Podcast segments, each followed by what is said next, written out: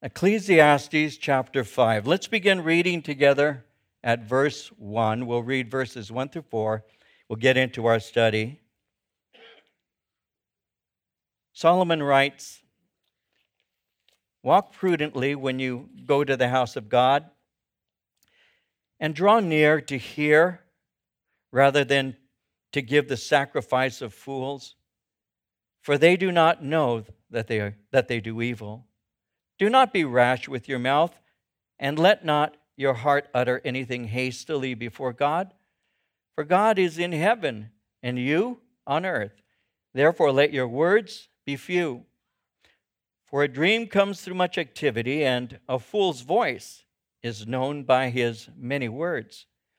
When you make a vow to God, do not delay to pay it, for he has no pleasure in fools. Pay what you have vowed. I'll read verse 5. Better not to vow than to vow and not pay. You know, I was a new Christian, I was 20 years old. I'd come to faith in Christ. I began going to a church called Calvary Chapel there in Costa Mesa. There was only one. It was Calvary Chapel of Costa Mesa. And it was uh, well known at that time as a kind of like a hippie haven. Pastor Chuck Smith had become famous for opening his doors to those that other doors were closed to, which were the hippie kids. Because hippie kids were the kinds of people at that time who had the uh, reputation of being lazy and, and simply wanting to party, smoke, dr- you know, smoke dope is what we used to call it, and to just drink. That's basically what we were known for. We were lazy, good for nothings in the sight of um, whom we used to refer to as the establishment those who were older than us. We were taught, you know, amongst ourselves, uh, never to trust anyone over 30 and things like that. And so we were known for being rebels and all. And Pastor Chuck Smith had actually opened the doors to, uh, to hippies, to young people like me. And, and as I've mentioned so many times, and even recently, you know, the first time I went in to a Calvary chapel, I had been drinking, I'd been smoking marijuana, you know, and that and I expected to be kicked out. And instead, I was actually uh, welcomed in uh, in a spirit, not ever accepting my sin, but in a spirit of accepting me as a person. And for me, that was amazing. And also, when I went to Calvary Chapel, uh, I found a home. And it was very relaxed. The atmosphere was very relaxed. If you ever read the distinctives of Calvary Chapel, one of those that are referred to as a distinctive is a casual uh, way that we do service. What you are used to now did not exist back in 1970. I, as a minister, would be wearing a suit normally. I, I would, you know, it was just that way. That's the way everything was. And it's not so much that it was bad, it just was not appealing to people like me who didn't even wear shoes, let alone slacks. And even when I did wear slacks, I went barefoot. So uh, that was just me. And, and, but there were quite a number of, of young people like me. And so uh, when I went to Calvary, I discovered that it had an atmos- atmosphere that was very welcoming and even festive in many ways. And so, on uh, one occasion when I first began to go to this, this, this church, uh, somebody had brought a beach ball into the sanctuary. Now, the sanctuary only sat a couple hundred people. We're talking about the very early days, and it was a small chapel at that time, long before they had the tent and before they had uh, built their main sanctuary that they now occupy. It was really a small place. It only sat a couple hundred people, and uh, they had actually taken the walls and had broken walls down and put glass there because there were so many kids and people showing up for church that they began to put the uh, loudspeakers, some speakers outside, and people would sit outside looking towards the interior at the platform area because they couldn't get in. People would be sitting all over the floors. It was totally illegal, and they were trying to reduce the stress. And so when I was going there, that's how it was. And so there were just nothing but a lot of young people and uh, a few of those would have been older parents and all. And here's somebody with a beach ball. And so they're bouncing it in the sanctuary. Worship has already ended, and they're waiting for the teacher to come up. And there's and, and the ball comes in our direction, and you know, you hit it like you're at a Dodger game, never an Angel game, a Dodger game. And uh, and as that was happening, the guys up in the front the elders who were all of 19 or 20 years old. They were kids.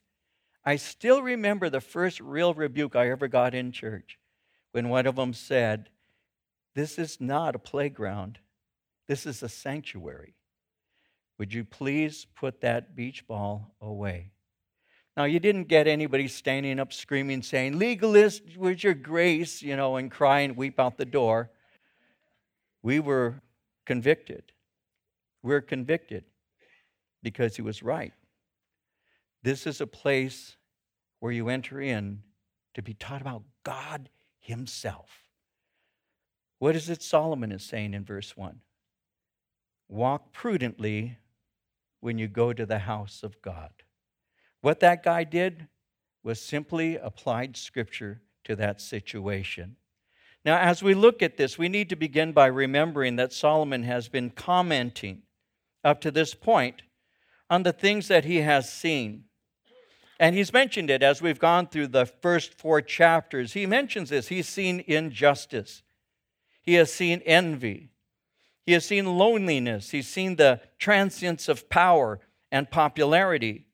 And as he's been going through the first few chapters, he cl- concluded that life under the sun is filled with vanity. It's a grasping, he says, for the wind.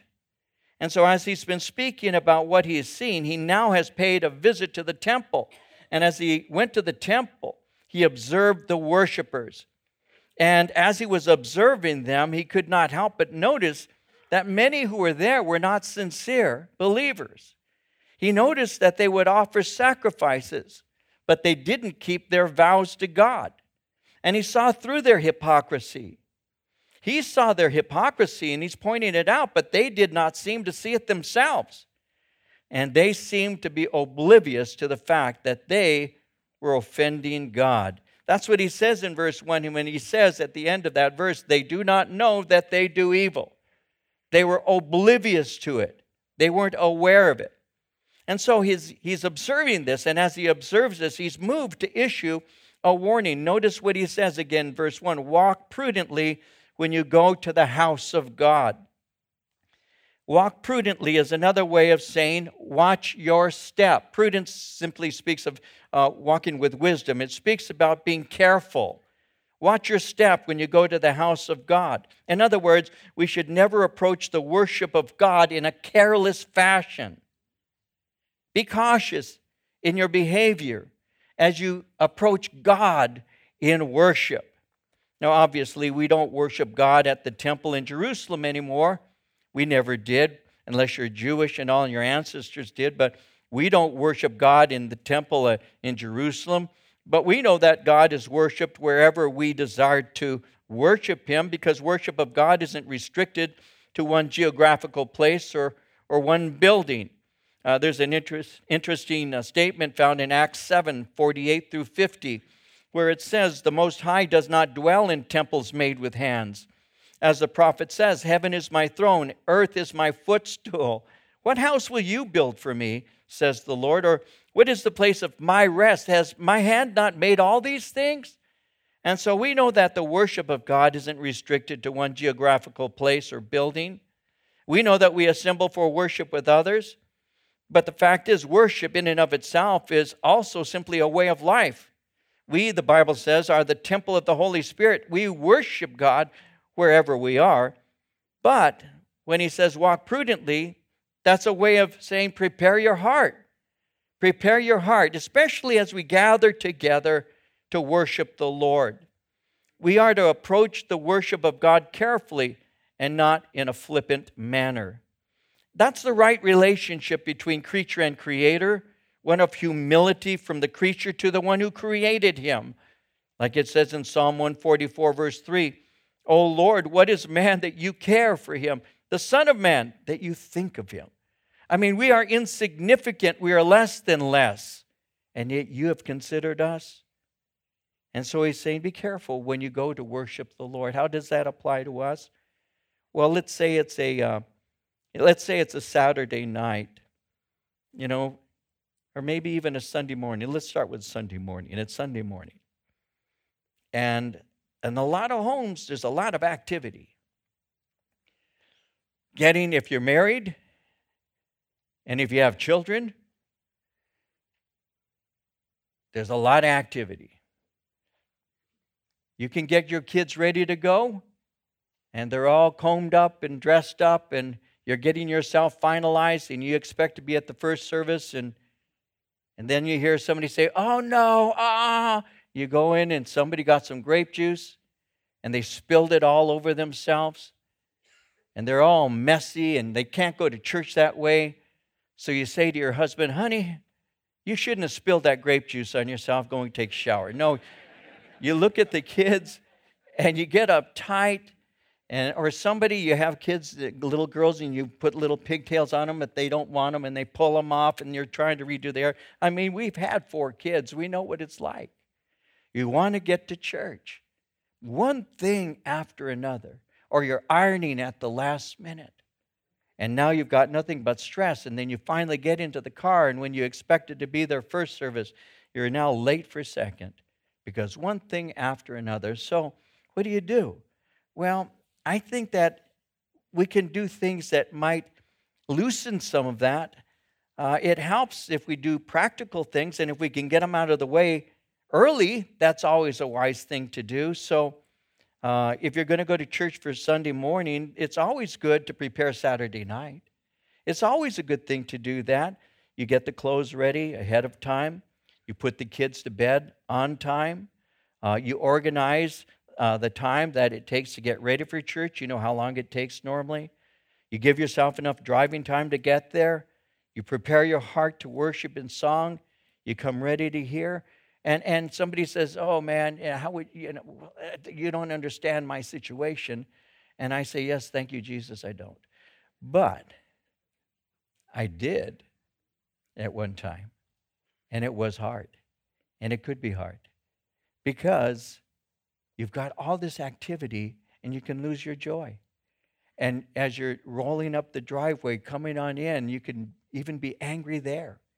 You know, there's more than one parent who's dropped the kids off at children's ministry with the idea that they're not going to take them home.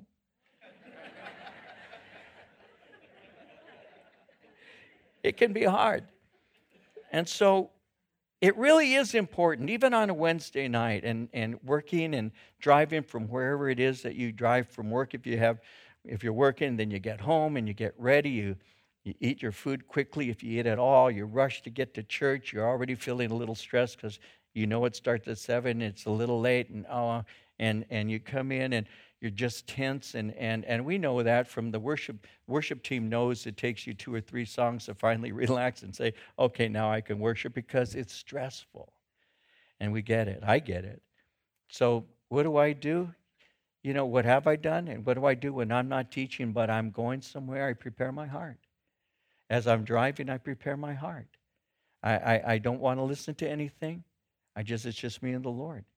And i think and I, and I talk and I talk to the Lord and I pray and I prepare my heart because in a moment I'm going to walk in, someone's going to divide the word, and I want to receive what God has for me. But, but I can carry so many things in my mind. I've got a thousand on, I got a thousand emails on my, uh, on my uh, uh, mail right now. A thousand. And people say, I wrote you. How come you didn't write back? Well, you're probably amongst that thousand that I have sitting there. And that's not including Messenger and the other sources of things and phone calls. So I, I got an idea of what it means to get cluttered, because I get cluttered too. Because I have so many demands, so many conversations. As a pastor of this church, if I'm walking from point A to point B, there's very many conversations that can happen in between a 50 yard walk one thing after another. I understand clutter and I understand how I have to handle it. And what I do is I take these things to the Lord, especially when I'm coming to receive from Him. And that's basically what Solomon is saying. He's saying, walk prudently when you go to the house of God. Make sure that you're walking carefully and not carelessly. Make sure that when you're going, you're going prepared to receive from God, because that's the second thing he says draw near to hear when he says draw near to hear, that speaks of preparing your heart as you approach God, God uh, in order to hear his word, to hear him speak to us. Prepare your heart as you approach God's word to hear him speak. The word hear is a word that can be translated understand. It also can be spoken of as, as referring to that which is, or the one who is obedient. It speaks of discernment or perceiving something. To hear is to understand and obey. So when God's word is properly taught, it is God speaking through his word to his people. And by the way, that is something many people fail to understand. They, they very often will think, well, that person speaking there is simply his opinions that he's given to us. Well, the bottom line is if the Word of God is rightly divided and being correctly presented, that's the Word of the Lord. And that word that you're reading when it says, walk prudently when you go to the house of God, draw near to hear rather than to give the sacrifices of fools, is God's word. That is God speaking to you. A lot of people don't understand that. So they say, well, Bible studies, they're just that guy talking. No, if he's rightly dividing and applying the word, it's God's word, and God, therefore, by his Spirit, is speaking to our hearts.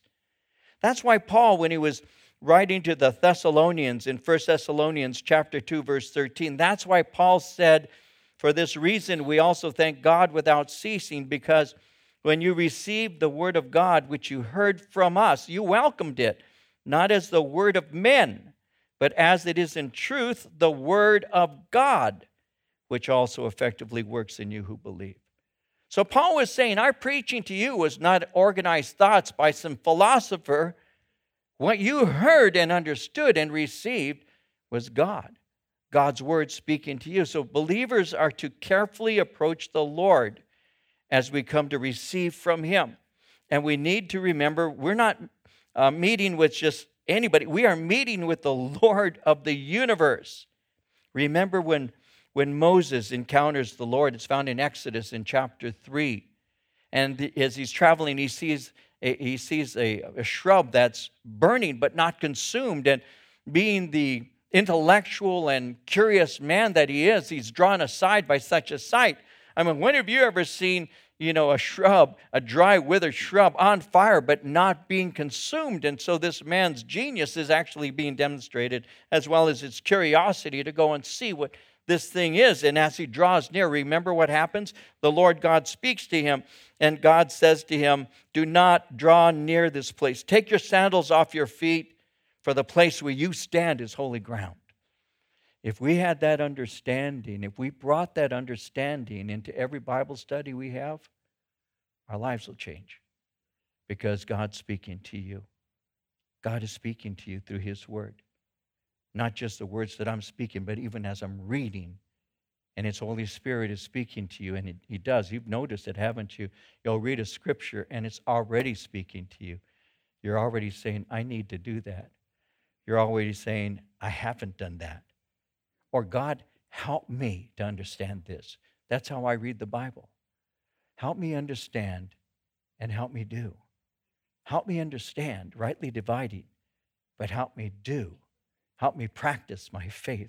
And so that's what you do. When you go to the house of God, you draw near to hear. You don't go there to supply your own opinions, you go there so God can give you his pronouncements. And that's how it works if you're going to grow in your faith. He speaks of the sacrifice of fools. He says, uh, Draw near to hear rather than to give the sacrifice of fools. The sacrifice of fools is, is speaking of an, a sacrifice or an offering that has been made without obedient faith. Uh, you see, only a fool can think that he can deceive God. So that's why it's called the sacrifice of fools. They think, well, if I give this, he won't notice when I do that. He says, no, you go with a, with a uh, reverent heart, an expectant heart to hear his word, to put it into practice. But don't think that just because you go to the temple, that God's going to smile on you because you showed up. You're offering a sacrifice of fools because you think that you're fooling God. And a fool is a person who doesn't know God so you think that by giving God something, He's going to be okay with that. All He really wanted was that, when in fact, He wants you. In Hosea 6, verse 6, God said, I desire mercy, not sacrifice, the knowledge of God more than burnt offerings. In Matthew 15, verse 8, Jesus uh, spoke and said, These people draw near to me with their mouth, honor me with their lips, but their heart is far from me. And so that goes along with what Solomon is saying here. Don't offer the sacrifice of fools. Don't think you're fooling God. Don't offer him something that doesn't have it salted with faith, because he has no pleasure in that. He goes on in verse 2 Do not be rash with your mouth, and let not your heart utter anything hastily before God. God is in heaven, you on earth. Therefore, let your words be few. Do not be rash with your mouth. Well, this actually can be looked at in two basic ways. One, when he says, Do not be rash with your mouth, uh, do not be quick to speculate about heavenly things. Um, uh, Facebook is filled with armchair theologians. And, and, many times they'll, they'll write their ideas. And some of you, if you have Facebook, you'll see that. I see it all the time and and they just you know and they just know uh, we call them armchair theologians you know they they sit back and think deep thoughts and all of that and then they share them but they're not always real uh, they're not always right and so we need to be quick uh, to hear and slow to speak we need to be open to what he's saying when he says do not be rash with your mouth let not your heart utter anything hastily before god you see some people consider themselves deeply theological but they speak for God wrongly. They speculate concerning heavenly things, and, and, and, and they're trying to, uh, to explain God to people. Uh, they may have a zeal, and there's nothing wrong with having great zeal, but they need to have a zeal with knowledge. It reminds me when we were going through the book of Acts, it reminds me of, of that young man that we read about in, in the book of Acts by the name of Apollos. He was a young uh, a young man at that time. And when you read uh, in the book of Acts uh, concerning him, uh, he's described as eloquent, he's mighty in the scriptures, uh, he's instructed in the way of the Lord. Uh, he was careful to teach accurately, he was bold. But he only knew the baptism of John. And so the scripture speaks about after hearing him speak, this couple, Aquila and Priscilla, took him aside and explained the way of God to him more accurately, and he received from them. You see, so there's a, there's a wisdom in being trainable. There's a, a wisdom in, if you're making an error, there's a wisdom in respecting those who've been there before you in order that you might be corrected and, and moved into the right path. There was a young man that was uh, giving me his opinion and, and all, and, and uh, he was incorrect and all. And as I was saying, well, uh, he didn't want to hear, and, and somebody told me later on, so, and I thought this was funny, that's why I'm repeating it. But somebody told me later on, you have Bibles older than him. And that's true. Yeah, I do. I have Bibles older than him. And yet he's instructing me in the ways of the Lord when he's been saved all of three years. And but if you want to grow in the things of the Lord, one of the things you need to be is trainable. I'm not saying gullible. I'm saying trainable. Apollos, eloquent, was careful. He knew a lot. But what made him great in the kingdom of God is an old couple could take him aside and say to him, You don't know what you think you know. Let me give you more complete knowledge of these things. So when you stand and share, you're more developed. And what was Apollos' Apollos' response? I want to know. There's a wisdom in that. Whenever I meet a young man who says, I just want to learn, I just want to grow, that blesses my heart. There are plenty of young people who want to teach before they're prepared. They want to give a message before they've actually learned that message. I'm not saying that we shouldn't share what we know. I'm just saying grow beyond that. Be willing to be instructed to go deeper. And be very careful that you don't become an armchair theologian. We need to remember that when we speak for God, it is a great responsibility.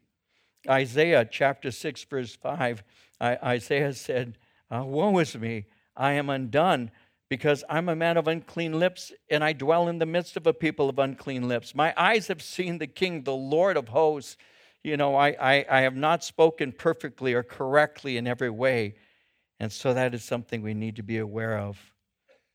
A second thing is it can apply to making hasty and careless prayers. Prayer should be entered to soberly as well as in the fear of God. Again, we need to remember whom we are speaking to. The secret to acceptable prayer is a prepared heart.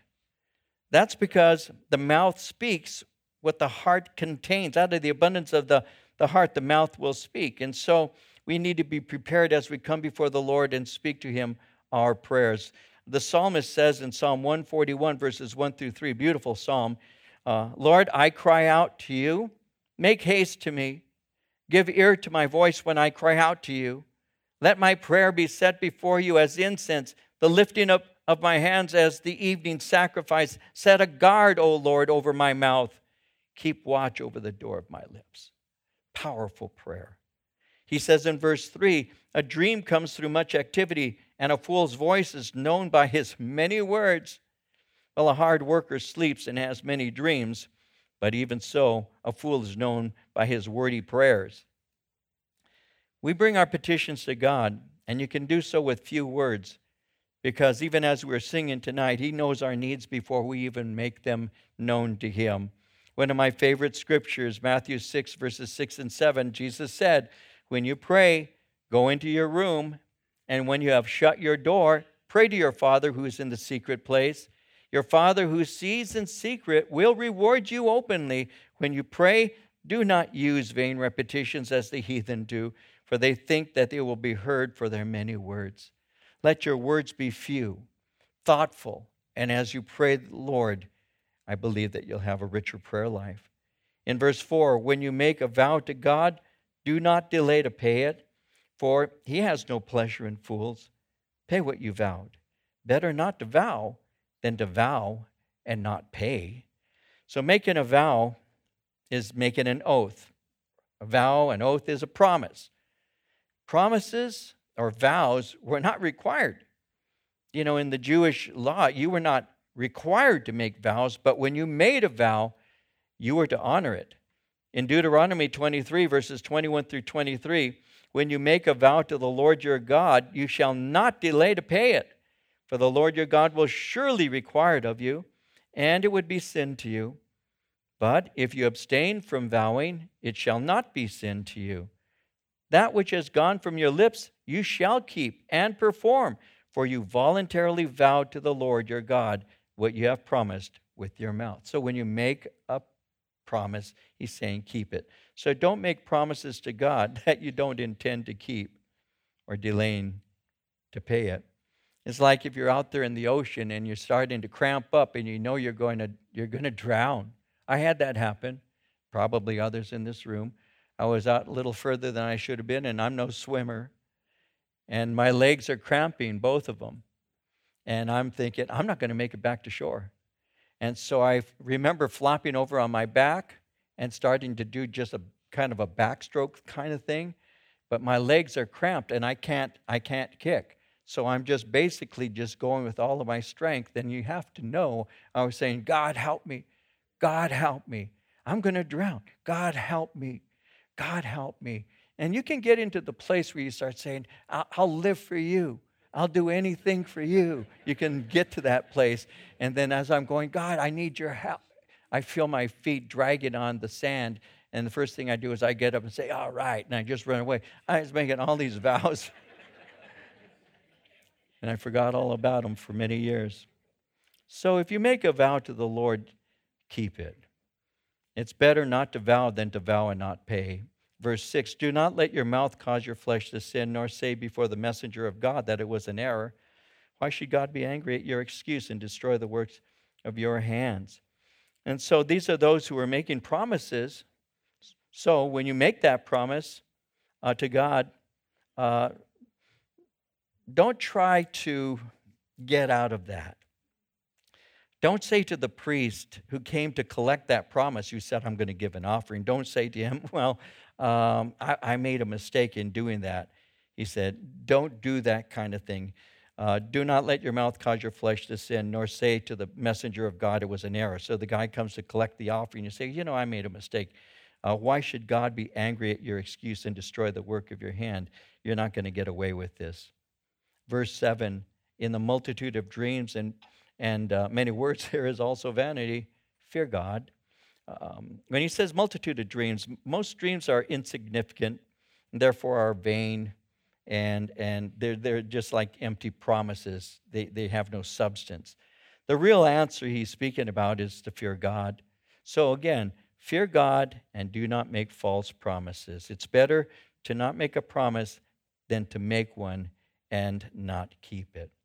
Verse 8 If you see the oppression of the poor and the violent perversion of justice and righteousness in a province, do not marvel at the matter. For high official watches over high official, and higher officials are over them. And so Solomon saw government officials using authority to serve themselves. So don't be surprised by this. He's saying corruption exists. In, in government, pecking orders exist. And the higher people dominate those who are at the lower level. So ultimately, instead of receiving justice, the matter will be lost in red tape as the officials pocket their funds. And so he's making that very clear. Don't be surprised when this takes place. Verse 9 Moreover, the profit of the land is for all, even the king is served from the field. And so when things are done fairly, everybody benefits, even the king, because the king gets something uh, from government that is honest and efficient. Verse 10 He who loves silver will not be satisfied with silver nor he who loves abundance with increase. This also is vanity. When goods increase, they increase who eat them. So, what profit have the owners except to see them with their eyes? The sleep of a laboring man is sweet, whether he eats little or much, but the abundance of the rich will not permit him to sleep. Great observation from a very rich man. What he's doing is he's addressing certain myths that, that are uh, related to wealth. And, the reason why he addresses these illusions is because um, they rob us of God's blessings. You see, for many, possessing great wealth is the goal of their lives. They see the advantages attached to wealth and they pursue these advantages. They, they set a goal, they attempt to work until they achieve their goal. And in their pursuit of wealth, he's saying you can forget God. And you can, instead of being driven by your faith in God, you can be driven by greed. Now, we use the word greed. Greed is defined as an excessive desire to possess more than what one needs or deserves, especially with respect to material wealth. It's an excessive desire to have more. Somebody said greed is a fat demon with a small mouth. Whatever you feed it is never enough. And that's a good way to put it. You see, when driven by greed, it's easy to forget God because you're you're pursuing personal gain, you're pursuing personal wealth. The children of Israel were told by God that He would bless them, but He also warned them. God promised them, I will bless you, but there will be pitfalls. In Deuteronomy 8 18 and 19, He said it like this You shall remember the Lord your God, for it is He who gives you power to get wealth, that He may establish His covenant which He swore to your fathers, as it is this day. Then it shall be if you by any means forget the Lord your God and follow other gods and serve them and worship them, I testify against you this day, you shall surely perish. He said, I am the one who gives you power to get wealth, but don't forget who gave you that power. You see, Solomon has already shared concerning what he would refer to as the futility of wealth. He said that he had gathered silver, he had gathered gold, he had special treasures of kings. But after doing so, he concluded, by saying, I hated all my labor, I have to leave it all behind. So he realized that all of his labors were wasted if they lacked an eternal perspective. That's why Jesus said in Matthew 6 19 and 20, Do not lay up for yourselves treasures on earth where moth and rust destroy, where thieves break in and steal. Lay up for yourselves treasures in heaven where neither moth nor rust destroys, where thieves do not break in and steal. So Solomon addresses four myths concerning wealth, and these myths are present even today. These are the four myths, and we'll look at them briefly. One, money can buy happiness. Two, money solves every problem. Three, money brings peace of mind. Four, money brings security. He's actually addressing this. First, money can buy happiness. Well, what does he say in verse 10? He who loves silver will not be satisfied with silver, nor he who loves abundance with increase its vanity. So when somebody loves money, he thinks it can buy happiness, he says that's not true. When he speaks concerning loving, the word love speaks having an appetite for. So he who loves or has an appetite for silver will not be satisfied. The word satisfied means to be fulfilled. The one who loves abundance, the word abundance speaks of wealth, and then he uses the word increase. With increase, the word increase speaks of income. An appetite for income will never satisfy you. Many people believe that money produces lasting satisfaction. And because they believe this, their lives are wrapped up in making money. They love it. They think about it. They strive for it, controlled by it. They guard it. Their lives are driven by a desire for it. They think about how they're going to get more of it. But in this pursuit, they lose everything that has value and they end up with nothing that matters. Luke 12 15. Jesus said, Watch out. Be on your guard against all kinds of greed. A man's life does not consist in the abundance of his possessions. Jesus said that. This is the one who said, Foxes have holes and birds have nests, but the Son of Man has no place to lay his head. He created all things, yet had no place to rest his head. And yet he didn't need those things because he had something deeper.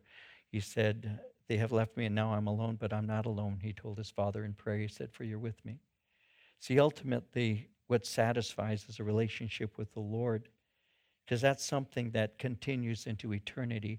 And the possessions that somebody may give everything, everything up for, it has a short shelf life. We know that, but that's what he's pointing out.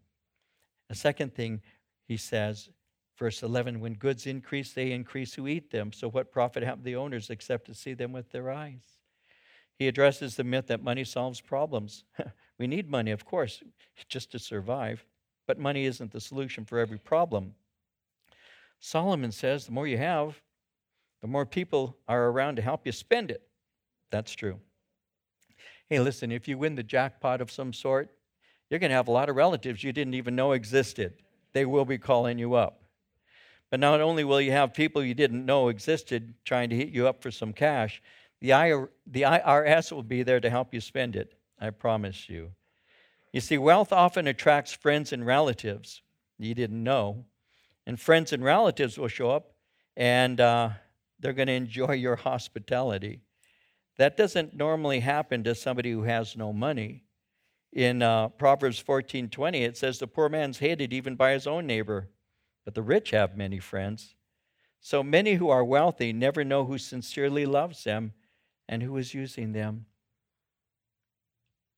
That's why th- there are some who don't want people to know they have money because there just are too many people who want your money.